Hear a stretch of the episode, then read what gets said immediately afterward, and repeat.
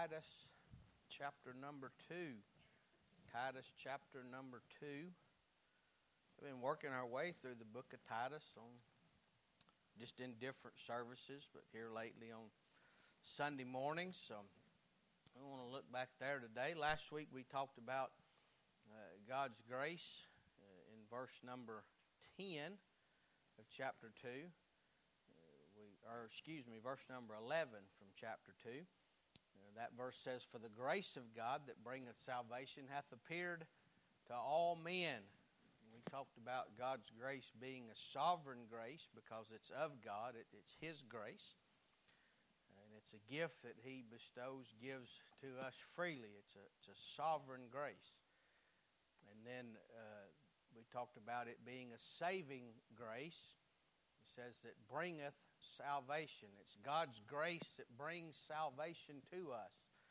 Salvation is that gift of God. It's the gift that He gives to us. And it comes by our faith in Him and us trusting in what He's done, His finished work. It's not anything that we do, but it's what He's done. Not only did we see it was sovereign grace and saving grace, but we noticed that it was sufficient grace. It says it is to all men. It hath appeared to all men. That doesn't mean all men will be saved, but the opportunity to receive God's grace, His saving grace, uh, is for all men. And so we talked about those things last week. We're going to look in verse number 12 today verse number 12, the Bible says, teaching us that denying ungodliness and worldly lust, we should live soberly, righteously, and godly in this present world. Now, you have to take the whole thing, verse 11 through uh, 14 and verse 15, uh, really, but through verse 14 especially, uh, is one thought. For the grace of God that bringeth salvation hath appeared to all men God's grace is available for everybody. God's grace teaches us some things in verse 12. In verse 13, he says, Looking, he said, we should live a certain way in this world, looking for that blessed hope and the glorious appearing of the great God and our Savior, Jesus Christ, who gave himself for us that he might redeem us from all iniquity and purify unto himself a peculiar people zealous of good works. There's so much in here is why you have to preach just a little bit every week. Uh, but you want to just preach it all at one time. Uh, I could, uh, but y'all would y'all get all restless here about two or three o'clock, and you'd done be forgot what I said when I started. Uh, so that's why we have to break it up. But I love this portion of Scripture. I love what God's Word teaches us here. Uh, the, these, this is meat and potato stuff now. Uh, so if you're if you're a new Christian or if you've been saved all your life, but you don't read your Bible much and you don't pray much and you really don't have much of a walk with the Lord, you know, some of this, you might have a little trouble with it, but this is good stuff. This is where we live right here. So in verse 11, like I say, we, we learned about God's grace last week, how it's sovereign, saving, sufficient. But I want you, just, just one thing today. Uh, there's more than one point in the message, but just uh, one part of the theme going along with that. Uh, it is sanctifying grace. It's sanctifying grace. Verse 12, the Bible says that it teaches us. God's grace is what teaches us. How, how do we learn things? You know, I just had the opportunity to have a few days away, and uh, this is 23 years now. Me and some friends of mine been taking this time of the year away and getting off out uh, in the woods. And I don't want to waste a lot of time, my preaching time this morning, telling stories about that. Maybe some other time we can do that. Uh, but in in that time, I, I, there were some things I learned uh, this year, some things that the Lord helped me with, and some things the Lord uh, showed me uh, this year uh, about God's grace and about the fact that it's a teaching grace. God teaches us by His grace. When, when Paul, we, we hear this phrase all the time and we know the context of it.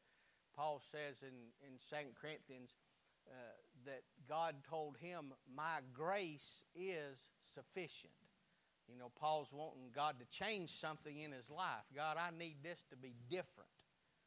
And, you know, people can speculate all they want to about what it was, but nobody but God and Paul knows. But whatever it was doesn't matter. Paul wanted it to be different, and God said no. How many of us ever had something like that in our life? But what did God say? He said, My grace is sufficient. And grace teaches us things. It teaches us how to live, and it teaches us when to live the way we're supposed to live. We find that all right here in this one verse.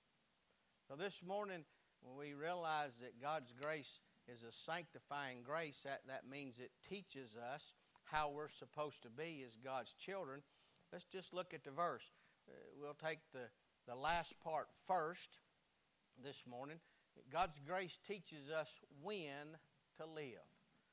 The end of the verse, the Bible says there that we're to live a certain way in this present world, in the world of the ungodly, in the wickedness that we live in, in the perilous times that Paul talked about when he wrote to Timothy, 2 Timothy chapter 3. That's where we're supposed to live this way at in this present world.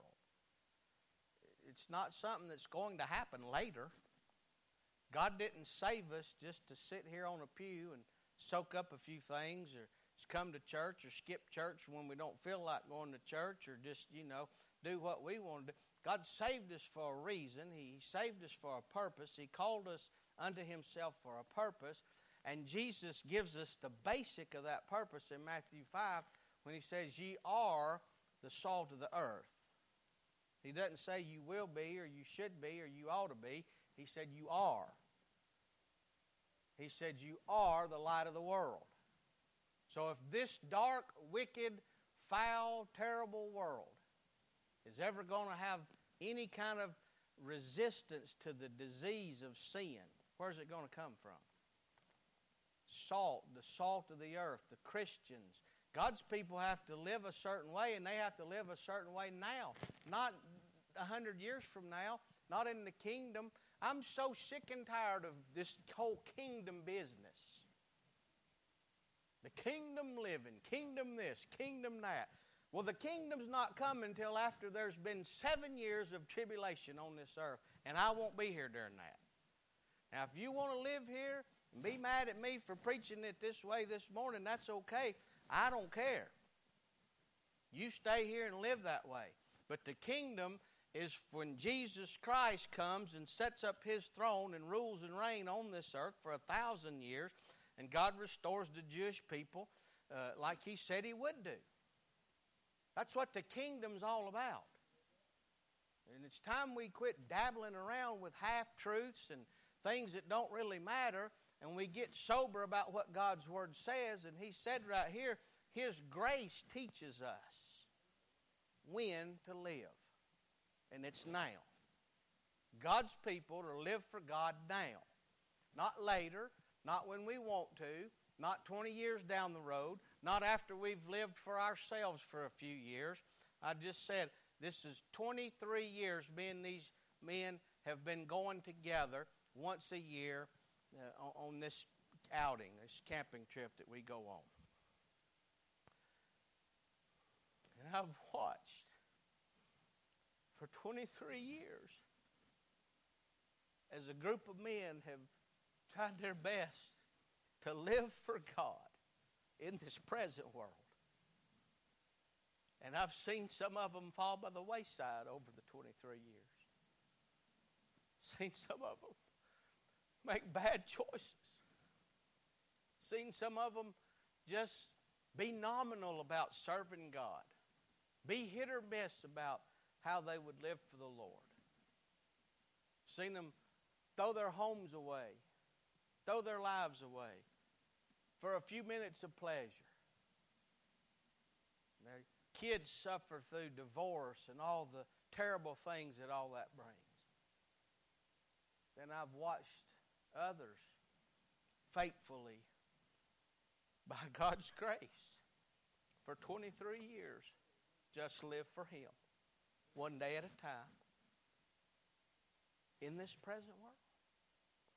And I've seen the impact that their lives have had on other people and those around them, and how God's used them in the business world, and in the jobs that they have, and in the ministries that they have, and the things that they do to be salt and to be light. One can make a difference because they're all just one. We're only a group when we come together once a year. They're all just one. And they make a difference in their world. God's grace teaches us that we're to live now in this present world, the lawless world, the lost world, just the filthy, wicked world, a, a world that's full of uh, unbiblical principles and unbiblical precepts, and a, a, world that's full of lust, a world that's uh, you, it, it's never satisfied. I tell you, it's probably going to be better for me that I never watch another Alabama football game. And this is not about sports. It's not about being a fan of one team or the other team. But you mark my word, if the Lord don't come back in the next 20 years, it's, there's going to be so much debauchery go on in those stadiums like that. They'll have, they'll have luxury skyboxes that are nothing more than brothels and liquor stores. The very first game they televised from that stadium, the, the announcers on the TV, the, the, the paid announcers on the nationwide TV broadcast, three or four times referred to that place as just like a bar. Got the lights and the noise and all. It's just like a party just like a bar. That's where the world worships. I guarantee you, out of that 100,000 people last night, there's probably not 10,000 of them in a church somewhere this morning. But the vast majority probably claim Christianity. It's a wicked world that we live in. I can't even stand to watch it, and it's not about the teams. But that's what it, we, we worship at the feet of that mess. And to see all that flashing light. People say, well, how, uh, how do they know? They've been in bars. They know what they look like. They knew when they called it out in that very first game what it was like. And I may be the preacher here today, but I've been in a bar or two in my life. I'm not proud of it, but I have. And that's exactly what it's like. That's the atmosphere that it's like. And it's nothing but wicked. We love it. The world loves it. And you think that it's going to stop right there? No, the next one's going to have to be as, as big or prettier than that one in the next town. And then the next town, and then the next town. And then before long, every other stadium will be that way. We worship at the God of entertainment. God said we're supposed to live a certain way now in this present world what did Mark say in chapter 8? He said, For what shall it profit a man if he should gain the whole world and lose his own soul? But too many of God's people are living for the world today. They're, they're living in the world for the world. We're supposed to live in the world, but not of the world. We're not supposed to be like the world. So he, he tells us here, God's grace teaches us when we're to live, uh, and that's now. Well, why is it important about now? There's no guarantee of tomorrow. There's none. Now, you, you may live to be 100 years old, and, and God bless you if you do. But you may not live to see tomorrow. Uh, you may not. You could get sick and die. You could go out of this parking lot this afternoon, car come around this road right here, not see you running about 75 or 80 and blindside you, knock you off down there on hole number one at the golf course, and it'd be over for you. You never know what's going to happen. The time is now. And let's look very quickly. Well, we're not going to be real quick, but at, at, at how we're supposed to live. He says God's grace teaches us uh, that there is a way His people should live. It, it challenges you and I to live a certain way in the world that we live in. Number one, we see there that we're to deny ungodliness and worldly lust. To deny ungodliness and worldly lust. I'll just be real basic about what deny means. It means to disown. To disown. It means I used to, but I don't anymore. Because we all used to, didn't we? Yes, sir. Amen, preacher. Didn't we just read in Ephesians last week where Paul said, And you once were? We once were. So I used to be, but I'm not anymore. That's what it means when we deny things. Two things, he said, ungodliness and worldly lust. We're to, worldliness is a, is a disregard for God and, and the things of God and the commands of God. We neglect to worship God and we live more uh, for wickedness and disobedience in the world than living for things that please God and please Him. Can Christian people do that? Sure they can. Sure they can. I see it every day. People live ungodly lives. It's called carnality carnal Christians. They're not lost, they're saved, they're on their way to heaven, but they're carnal. That's ungodly. They live an ungodly life. We're not supposed to be that way. We're to deny ungodly things, we're to get away from those things. Paul wrote about a man named Demas when he wrote to Timothy, didn't he? He said, Demas hath what? Forsaken me, having loved this present world. He said, Demas loves the world more than he loves God and doing the things of God. And he's forsaken me and went back home, Timothy. There's a lot of good Christian people that are that way. You don't think so? Look around. There used to be people sitting in these empty spaces in these church pews that aren't here anymore. 1966, 53 years. 53 years. There's been some people come and go in 53 years, hadn't they? Why? They like the world more than they like the things of God. What do we do? We get mad and throw rocks at them and call them ugly names? No, we ought to hit our knees and shed some tears over them. Pray God to get a hold of their heart and get them back in church. They'll be living right and doing right. But we're to deny ungodliness. We're to deny worldly lust, the, the things of this world that, that pull us away. Are all the things of the world bad? No. I mean, Mark was talking about the mountains. And that's, I, I, I go to an undisclosed location. It's so undisclosed, the cell phones don't even work there. It's, if my wife needs me, I have to go call her. But she does know how to send the rescue people to where we are if we're needed for an emergency. But they're beautiful, and that's where I just came from. Is up in those mountains. It's not it's not worldly to go there and do that. But if I did that 26 out of the 52 weeks, then what would I be doing? be worshiping the worldliness of the beauty of the mountains, wouldn't I? I'd be neglecting my responsibilities and my duties as a husband and a father an employee. Well, I work for myself, so I guess. And an employer. Did you understand?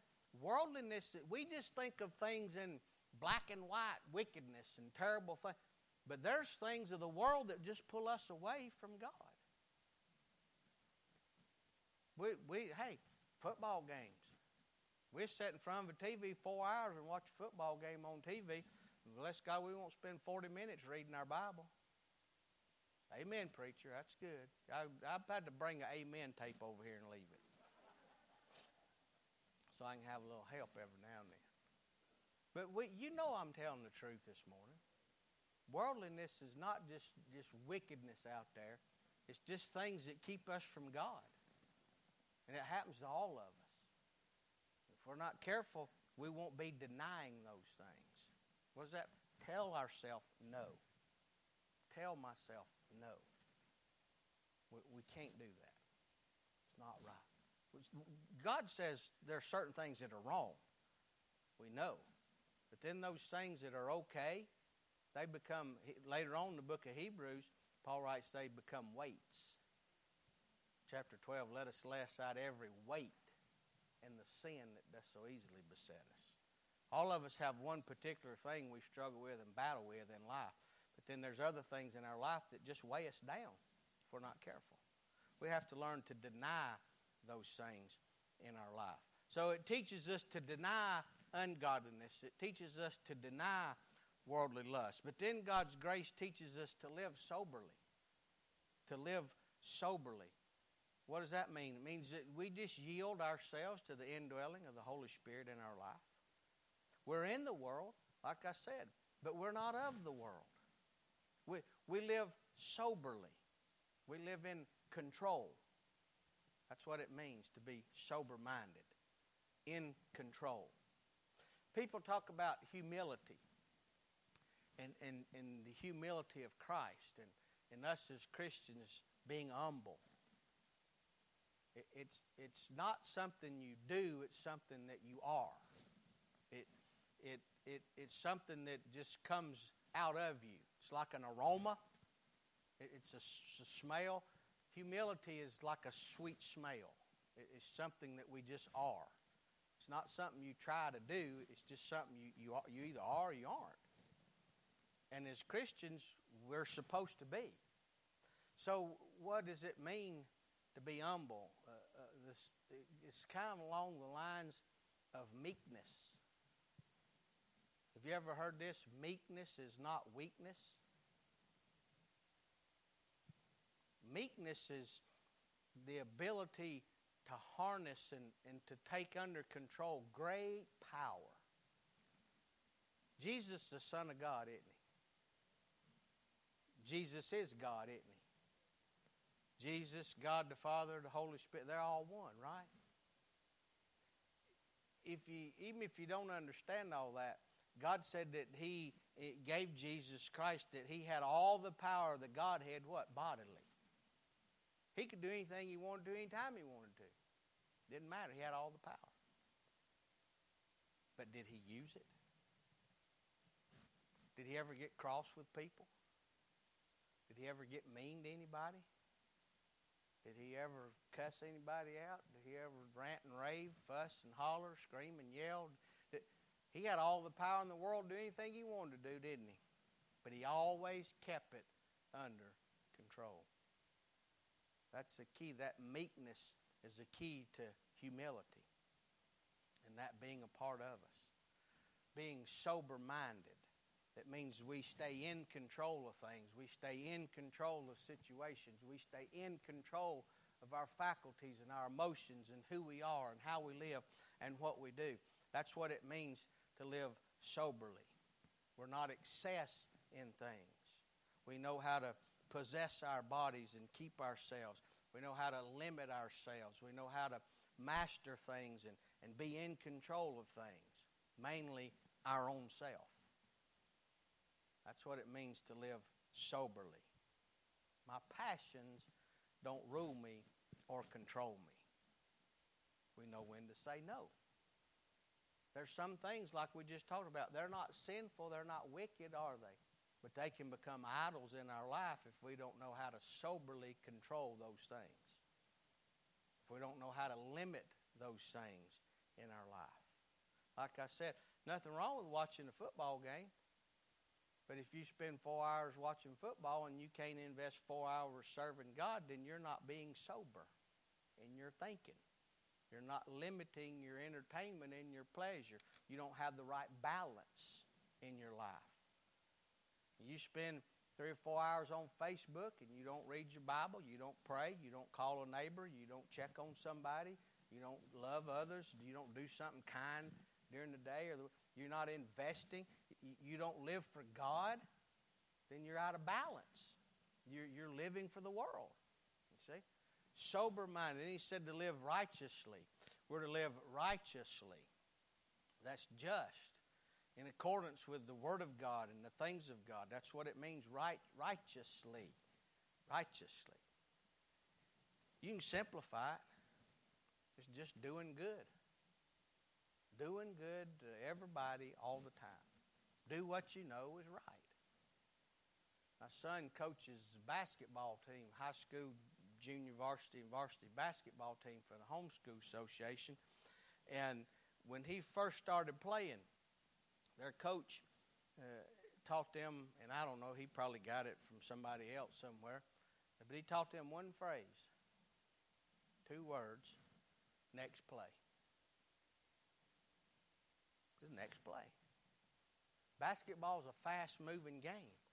You don't have time to cry over spilt milk. You don't have time to whine about a missed shot or a, a foul that didn't get called. You got to move on. You got to put it behind you. Just, simply the next play. Things happen in life, don't they? You know what? Just move on. Do right. Just do the next right thing. As they began, you know, over the years now, as he's grown up through that in that program, that's just that's just stuck in my mind. Just do the next right thing. You might mess up today, but do the next right thing. Somebody might do you wrong today, but just do the next right thing. It's just right living. Just living before God right. Helping others, being kind to others. I mean, this is just, isn't this easy stuff? I told you it was going to be hard. I was sucking you in, make you pay attention. But it's easy, isn't it? We all know this, don't we? Here's the last thing he said. We're to live soberly, we're to live righteously, but we're to live godly. To live godly. What does that mean? It means we carry about it with us an attitude of reverence. I mean, you know, I like to think that uh, God has a sense of humor. You know, I, I look around sometimes and I see some of the creatures that He made. I mean, have y'all ever seen some of them things out in the woods? I mean, they so ugly a mama couldn't even love them. But God made them for a reason. And either he's got a sense of humor or their, their appearance protects them from something. I, I ain't got a clue. But he did it for a reason. So, you know, even though God wants us to have fun and have a sense of humor, we're to live with a, with, with, we have to live with an element of reverence in our life. That's what it means to, to live godly. That attitude of, of reverence and, and decency, respect, obedient. You know, kids nowadays, they don't say yes, ma'am, and no, ma'am, yes, sir, and no, sir. You know, yeah, mine will. They know. My oldest son, he'll tell you right now, if I'm ever around and he don't do it right, he knows that it won't just be over and there won't be nothing said or done. But they don't make, you know, those are things you instill in them when they're two, three, four, five, six months old before they can ever even talk. And then they hear mom and daddy. I still to this day tell people, yes, ma'am, no, ma'am, yes, sir, no, sir, thank you, please, may I, you know. And that's how they learn it reverence, decency, respect. That's what it means to live godly. We've, we've lost an element of godliness off the land. Not talking about holier than now church religiosity, not talking about, you know, that kind of stuff. We're just talking about decency, common decency. What, what about holding the door open for somebody? that could be considered godly living because that's respect. That's reverent to let somebody go in front of you. They're, they're little simple things, but that's what makes us who we are. We get so busy and we get so caught up. Well, bless God, preacher. I read four chapters this week in my Bible, and I spent 48 minutes praying. And I didn't do nothing bad. Well, great. Did you do something good for somebody? Did you say a kind word to somebody? You see what I'm saying? Reading our Bible and praying is important stuff, but that's not living. He said we're to live outside in the world, in this present world. We're to live soberly. Have your mind and wits about you and, and control how you live out there. Righteously. Just live right. Do the next right thing. Don't worry about what somebody else did. Don't worry if you made a mistake. Just do the next right thing. And then godly. We're to live godly in this present world. Respect people. Treat people with respect. Treat people like you want to be treated. If, if I started treating a lot of people that I'm involved with a lot, if I started treating them like they treat people, boy, they'd get mad. They'd get real mad. If I talked to them the way they talk to people, if I acted toward them the way they acted toward people, you know, that, that's what he said. For the grace of God that bringeth salvation hath appeared to all men, teaching us. God's grace teaches us to live soberly, righteously, and godly. Right now. Not tonight, not next week, not the week after next, but in this present world. That's how He wants us to live. Are you living that way? Are you close to the Lord? Are you walking with Him? If we are, you know what? People will notice. People will, will be interested in it. The Holy Spirit will, will speak to their heart and they will notice those things and it'll lead to a conversation.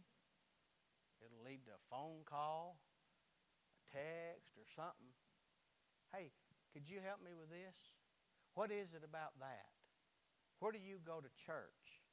I promise you, it'll create an opportunity for you to either witness and share the gospel with them or to invite them to church where they can grow more and learn more in the faith they may already have.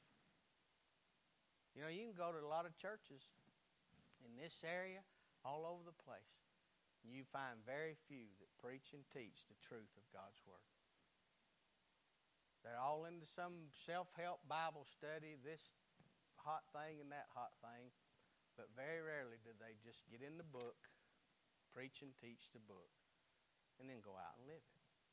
People are looking for something that's real. The only place they're going to find it's in you and in me. Because they'll never come in here till they see it in us out there. And then when they do, they'll want whatever it is. That we have. All right? Let's pray together. Father, we love you today, and we're thankful that we have the opportunity to be in your house. Lord, this morning was just, uh, Lord, it was kind of simple, kind of easy. But God, it's what you had for us. And Lord, we thank you for your grace. Thank you for what it does in our life. Thank you, God, that your grace is available for anybody that needs it. Lord, not just saving grace, Lord, but uh, grace that sustains us, grace that's sufficient for daily living, grace that Lord, whatever it is that we need, God, your grace can take care of it. Lord, I just pray this morning, there's one that's not here that doesn't know you, Lord, I pray today, God, that uh, before it's too late, they would come to know you. They would come to saving faith, and they could accept the free gift of your grace. God, we not preach the gospel this morning, Lord, but there could be somebody here that's never been saved. Would you just speak to their heart today and encourage them, Lord? Let them know that we would love to have the opportunity take time to show them, Lord, what it's all about. God, there may be some here this morning that are saved. God, they're just uh, just walking, but we're not walking as close to you as we should. Or maybe we're not living in these areas like we should. Lord, would you just help us to, to get closer to you, Lord, to, to use up some of that grace that you've extended our way. God, it covers a multitude of sins. God, would you just help us this morning to draw closer to you. Lord, we'll give you praise and we'll give you honor for everything that you do today. In Jesus' name. Amen. And here's what we're going to do. I want you to stand up with me. Joan, would you come up here and help me this morning? You're a little bit closer. Mark's back there in the back. Uh, grace. What? Let's find that in the book. You know what I'm talking about. Yeah, not amazing grace. Yeah, just grace.